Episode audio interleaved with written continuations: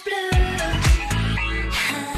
8h30, ce qu'il faut retenir de l'actualité avec euh, Émilie Pou? Ce matin, Emmanuel Macron a appelé hier soir à un été de mobilisation pour la vaccination partout, tout le temps, afin d'éviter la reprise épidémique qui se profile à cause du variant Delta. Le chef de l'État a annoncé la vaccination obligatoire pour les soignants et tous ceux qui sont en contact avec une population fragile. Il y aura également l'extension du pass sanitaire dans les lieux du quotidien pour inciter le reste des Français à sauter le pas à partir de la semaine prochaine dans les lieux de culture ou de loisirs.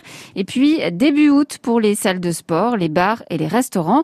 Christelle Mouret, la patronne du Pied du Lion à Belfort, ne sait pas comment elle va faire. Je suis restauratrice, je ne suis pas policière. Donc imposer un pass sanitaire à ma clientèle, ça m'ennuie énormément. Euh, bon, maintenant, ben, on ne va pas avoir le choix. Hein. Je pense qu'à la longue, nos petits commerces, euh, on va, être étouffés. Je pense qu'on ne va pas tenir le coup. On a réussi déjà, au bout de sept mois de fermeture, à réouvrir. Je pense que la clientèle va chuter. Moi, vous voyez, j'ai des clients qui m'ont dit que si je mettais le pass sanitaire en place, on m'a dit j'irai bouffer ailleurs. On est inquiet, oui, bien sûr. Moi, ça fait 12 ans que je suis ici. Euh, ouais, je vis seule, je galère pour faire tourner ma boîte. Aujourd'hui, on m'impose des choses. J'ai pas ouvert mon restaurant pour travailler dans, dans ces conditions à la base. J'ai ouvert un restaurant pour rendre une clientèle joyeuse, apporter quelque chose de bien aux autres. Et aujourd'hui, on, on empêche la clientèle de rentrer chez moi, oui, tout simplement. C'est trop. À noter que les tests PCR deviendront euh, payants à l'automne. Conséquence immédiate de ces annonces, le site Doctolib a été pris d'assaut hier soir. Près d'un million de Français ont pris rendez-vous, principalement des personnes âgées de moins de 35 ans. Emmanuel Macron a aussi évoqué la suite de son quinquennat. La réforme de l'assurance chômage sera bien mise en œuvre le 1er octobre. Pour ce qui est de la réforme des retraites, le chef de l'État a redit sa conviction qu'il fallait réformer le système français, mais il attendra la fin de la crise sanitaire, Sarah Lemoine. À défaut de pouvoir lancer tout tout de suite une réforme des retraites, l'ambition d'Emmanuel Macron reste intacte. Hier, il a de nouveau pointé les inégalités du système, sa complexité avec les 42 régimes différents, la nécessité d'aller vers plus de justice et d'égalité. Les régimes spéciaux devront être supprimés pour les nouveaux embauchés, a affirmé le président. Et surtout, il faudra travailler plus longtemps et partir plus tard à la retraite, sans préciser à quel âge et selon quelle modalité.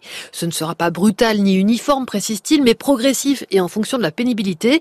Il réitère enfin une promesse, celle de toucher une pension supérieure à 1000 euros pour une carrière complète. Voilà pour le programme des concertations qui s'ouvriront à la rentrée avec les syndicats et le patronat.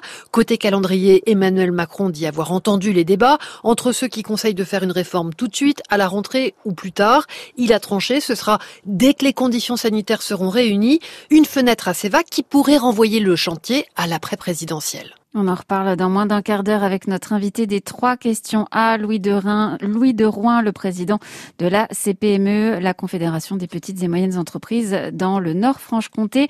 Tous les détails de ce discours d'Emmanuel Macron sont à retrouver sur francebleu.fr. Les feux d'artifice prévus ce soir dans le Nord-Franche-Comté ne sont pas concernés par ces nouvelles mesures. Ils sont donc maintenus à Belfort, Montbéliard, Giromanie ou Adèle. À Belfort, la mairie recommande néanmoins de garder son masque. En fait, tout dépendra de la météo.